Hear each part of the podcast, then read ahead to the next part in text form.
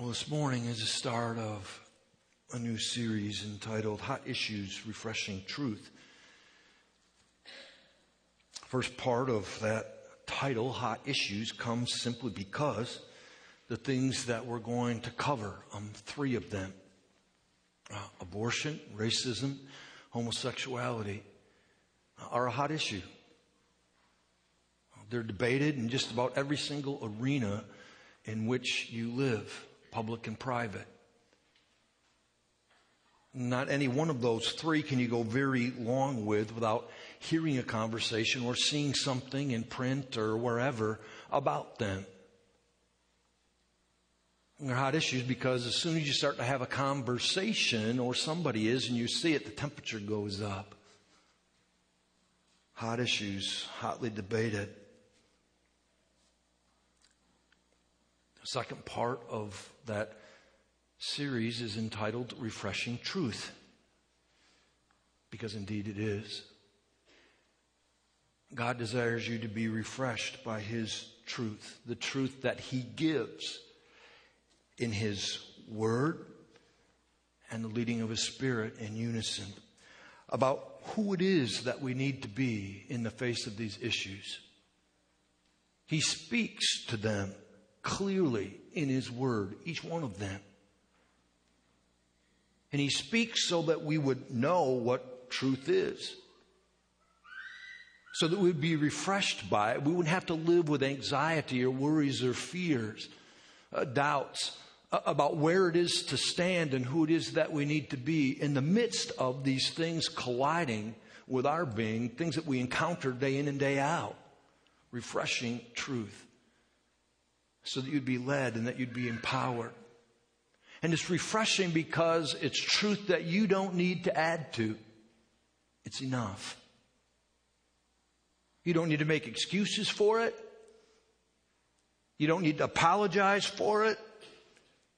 You don't need to add to it. It is truth. And it's living truth.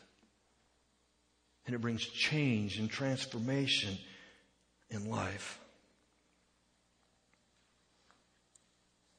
So we're going to head down that road and hear what it is that God has to say.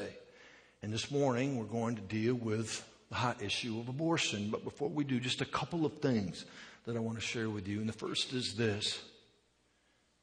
If you're going to be willing to be bold enough to live the life that God shares He wants you to live uh, and, and address this, this thing called abortion and to follow Jesus and to be, here's a reality you will come under attack. It will cost you something. You can be sure that, as I like to say, Satan will bring it. Because truth is the last thing that he wants in this lost and hurting world. He prefers things like deceit and dishonesty. So you get attacked. Be prepared for it, brace yourself for it. I've already experienced it. It'll come. But so will this life changing, wonderful experiences. As you simply rise up and be, as you know truth, as you speak it, as you be it. God will bring the transformation and the growth in ways that you hadn't even thought of in yourself and in the lives of others. God is good. And He'll bless you for being somebody who follows and lives out this thing called truth. And then lastly, um, part of what truth is about you know, we're focusing and we think and we hear truth, we think of righteousness and holiness, and it is all that. But truth is also grace. God's love full of grace and truth. And I just need to share that word about grace. Because I know um, in some way or somehow, um, some of you have been impacted very directly or indirectly by this thing called abortion. And it is a painful thing. It's a hard thing.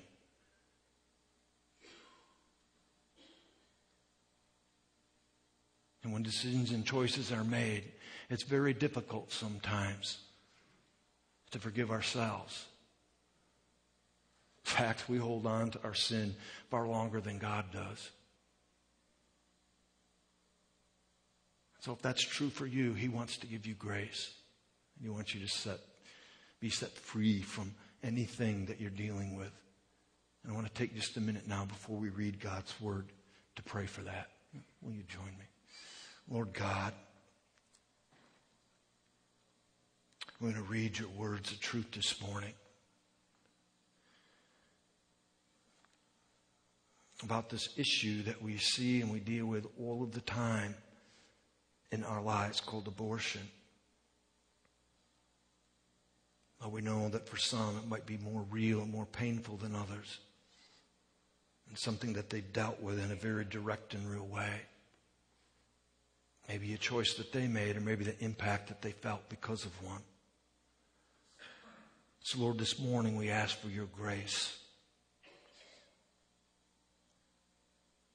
We ask that your love would flow in a beautiful and a wonderful way and there would be an acceptance of forgiveness, of your grace.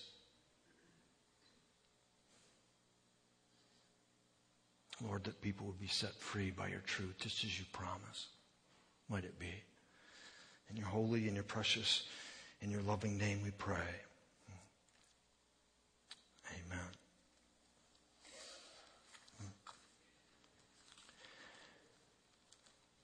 Abortion has been um, an issue that's been a hot issue in this country for a very long time, even before Roe versus Wade, January 1973, 49 years ago, when the Supreme Court banned a Texas law, um, shot down as unconstitutional, a Texas law banning abortion. Since then, countless millions, countless millions of innocent babies have been aborted.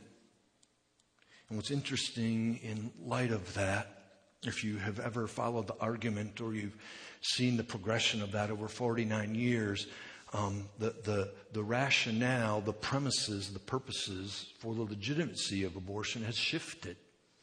Maybe you know that. Maybe you remember that. It started out with a big debate over conception. Remember? So when is life actually um, actually occurs? When when when a, child turns into a living human being in the womb? Well, as science progressed, we found out that it was immediate. then it became an issue over times and months, right? So at what time can this fetus be aborted, this living person? So those debates raged on until now we're at a place where it's full term. So a child that could be born the very next day can be aborted. There's also other issues that changed and went through transformation.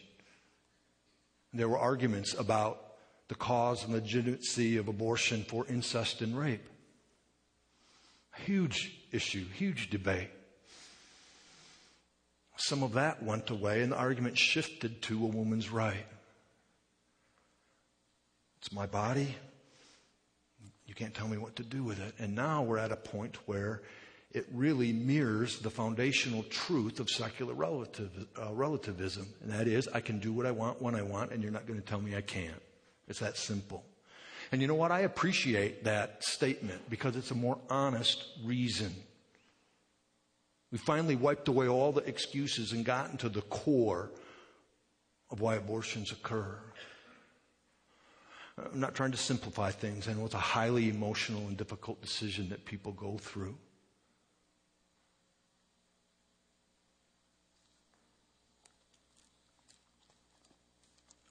But God speaks. And He speaks truth about that decision, wipes away all of the arguments, I would suggest to you. He speaks in a lot of places. We're going to read from just two. The first one is found in Leviticus 18, verses 1 to 5, and then verse 21. Open up your hearts and hear this word of God. The Lord said to Moses, Speak to the Israelites and say to them, I am the Lord your God. You must not do as they do in Egypt, where you used to live, and you must not do as they do in the land of Canaan, where I am bringing you. Do not follow the practices. You must obey my laws and be careful to obey my decrees. I am the Lord your God. Keep my decrees and lords, for the person who obeys them will live by them. I am the Lord. And then these words shares a number of things. Then you go down to verse 21, and he says this very clearly Do not give any of your children to be sacrificed to Moloch, for you must not profane the name of your God. I am the Lord. This is the word of the Lord right on your hearts and live it in your lives.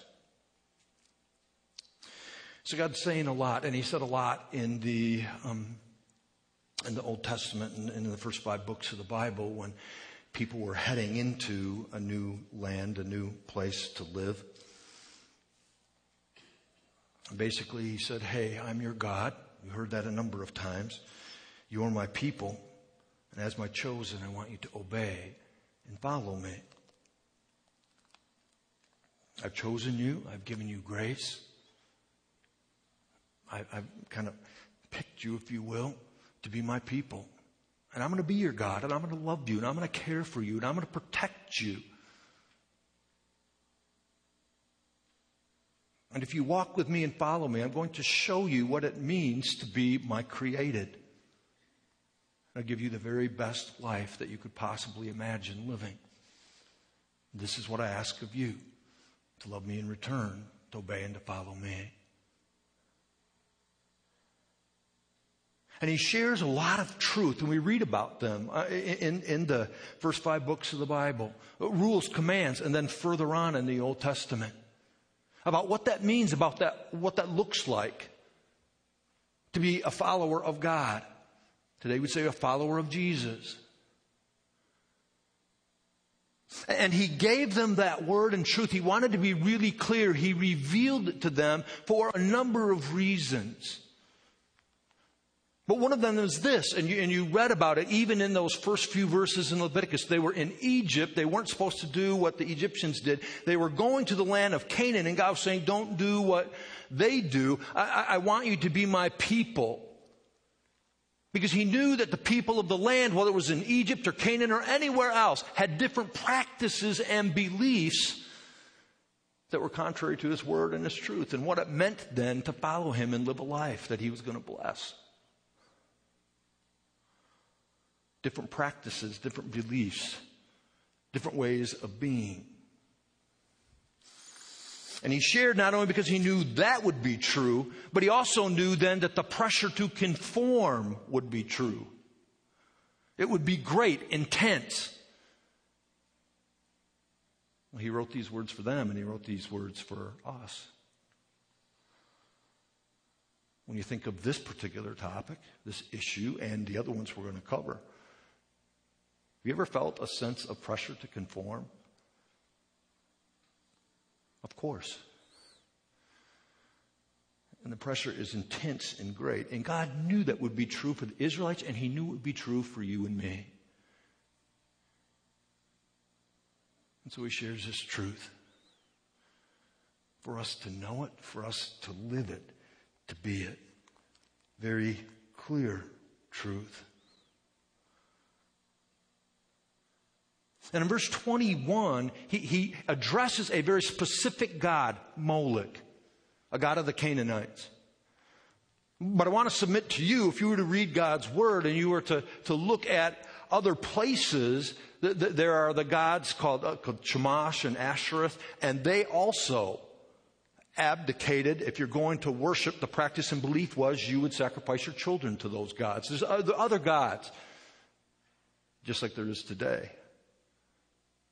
There's a lot of gods that people sacrifice their children to and for. Think about it for a minute.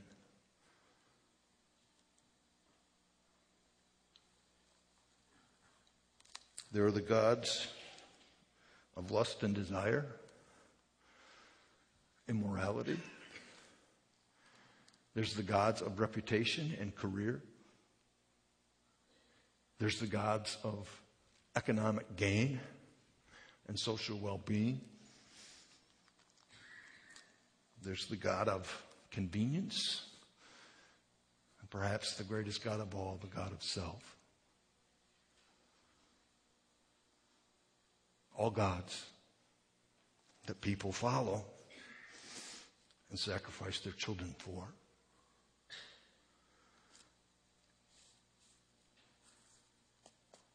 Anthony Kennedy, in writing the majority uh, position for Planned Parenthood versus Casey, wrote these words, and I'm going to read them for you um, to uphold the legality of abortion. Listen really close to them. It's, it's hard to follow, but I'll make a point at the end.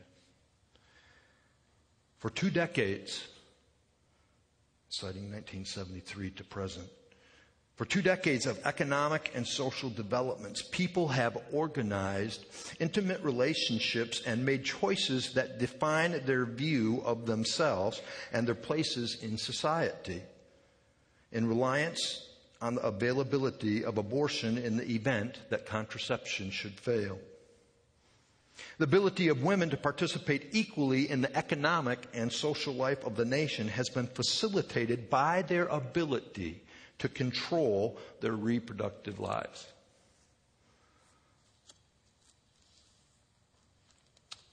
In those few sentences in that one paragraph, Justice Kennedy identified three gods the God of economic gain and social development, the God of desire, and the God of self.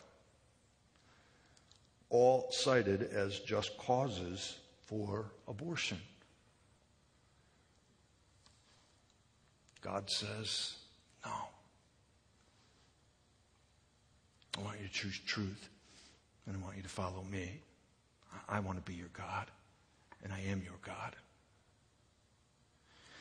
He speaks again, not only in Leviticus, but I honor these words um, for you from uh, Ezekiel 16 as well. And I encourage you to read this whole chapter. It starts out in verses 1 to 5 with God saying this about the nation of Israel. And Ezekiel was a prophet that was given to proclaim truth to the nation, and they had abandoned the practices of God. So Ezekiel speaks. And the first five verses says um, this. You can just see the, the imagery in terms of where he ends up and where he goes. He, he says this On the day you were born, speaking to the nation of Israel, your cord was not cut, nor were you washed with water to make you clean, nor were you wrapped in clothes. No one looked on you with pity and compassion. Um, or to do anything. Rather, you were thrown into an open field and you were despised. I passed by and saw you kicking about in your own blood and then I said to you, Live.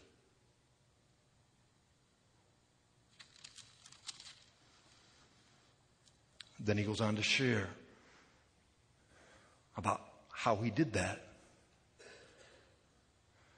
about how he cared for and protected the nation of Israel, about how he loved them and helped them grow to become um, a, a nation full of beauty and power.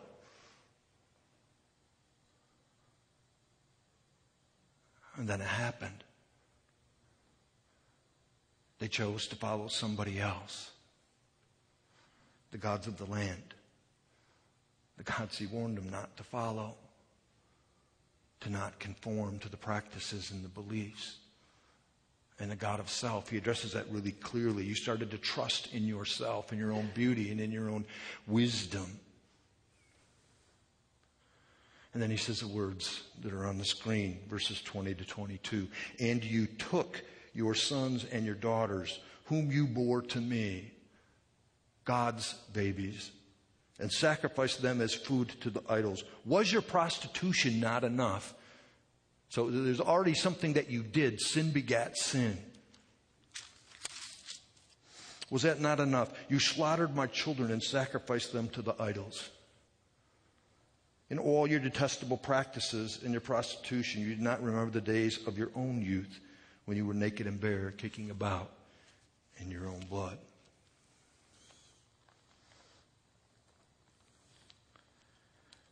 So you forgot who even you were.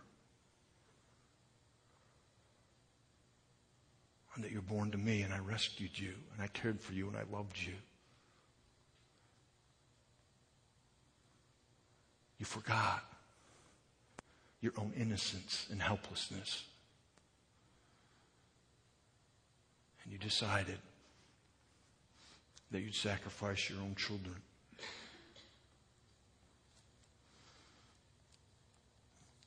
It's pretty blunt and pretty clear, isn't it? I don't really need to share any more truth about that. I will share um, two other passages. One is what Jesus says in Matthew 5. Because part of the, the thing that, that Christians and people deal with when they hear the passages out of the Old Testament is somehow they're not relevant, even though they're God's revealed truth for us to know and to live by. That somehow, because they're in the Old Testament, they're, or, or they're, they're irrelevant and they don't carry any weight anymore. This is what Jesus said. Matthew 5, verses 17. Do not think, do not think that I have come to abolish the law and the prophets. I have not come to abolish them, but to fulfill them. I tell you the truth, until heaven and earth disappear, not the smallest letter, not the least stroke of the pen will be any means disappear from the law until everything is accomplished. So Jesus makes it really clear. Every word of God is relevant. Every word of God is truth. And I didn't come to get rid of them. I came to give them life and to fulfill them. I think that's important for us as followers of Jesus to remember and know because, again, we're being challenged on all kinds of fronts, and one of them is even Scripture. Jesus speaks to it really clearly. And as I have done in the past, um, I'd say, go ahead, take a look, read. That there's not one passage, not one verse, not one word that upholds or legitimizes abortion in all of God's Word. There's plenty that speak against it, but not one that upholds or legitimizes it. It takes a lot of scripture twisting to get to that place. And Jesus spoke very boldly and clearly about it in the Sermon of the Mount, the passage that we read. And then I would call you um, to consider the words that we read in Matthew 22, verses 37 to 40. And they really present the challenge for us in terms of moving forward and living out um, what it means to have truth with this hot issue. And they're incredibly refreshing. Listen to these words. You know them as the greatest commandment. Matthew 22, 37 to 40.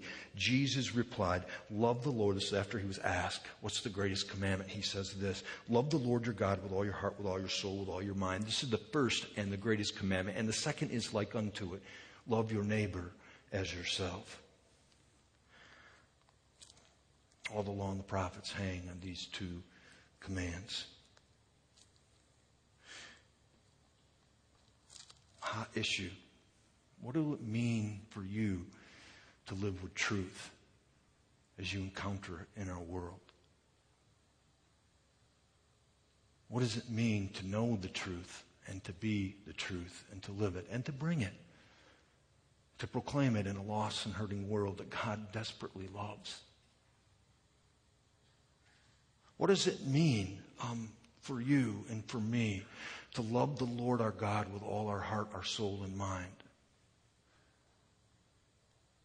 When He speaks and He gives word about truth and righteousness and holiness and truth about grace and forgiveness. What does it mean? What does it look like to love God in a way that that's fulfilled? To love Him that way, that deeply,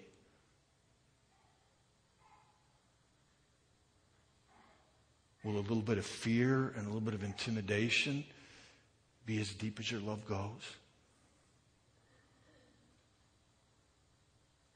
Will being challenged on it or being called a fool or ridiculous be the depth of your love?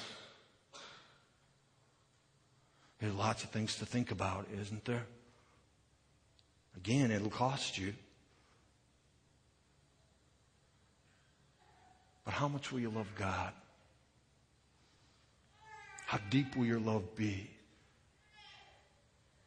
What places will your love for God take you to? And then, of course, the second part love your neighbor as yourself. Who is your neighbor? You know the answer everyone and anyone.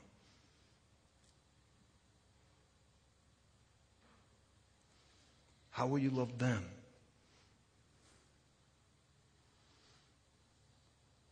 When you encounter this hot issue, will you love them only to the place of when you encounter it that you look away and you're silent? Will your love be only as deep as saying, um, I'm going to ignore this? This is too much for me to deal with, or handle apathy, ignorance?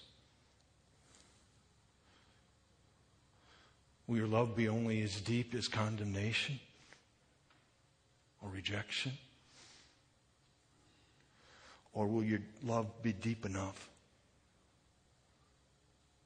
full of grace and full of truth? And it's one of the things that um, comes as a challenge every single day in our lives.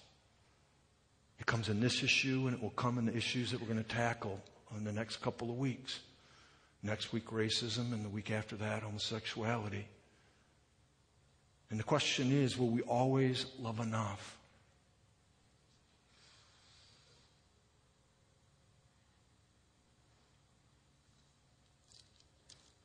A great thing to ask ourselves, isn't it? to pray about, to talk to God about, and then to seek to be and to live. Because His Word and His truth changes lives. And it is love, His righteousness, His holiness, and His grace that flows out of His Spirit and His Word to make those changes and transformations in our hearts and in our lives and in the hearts and the lives of the people that He blesses us and gives us the privilege to know and to encounter.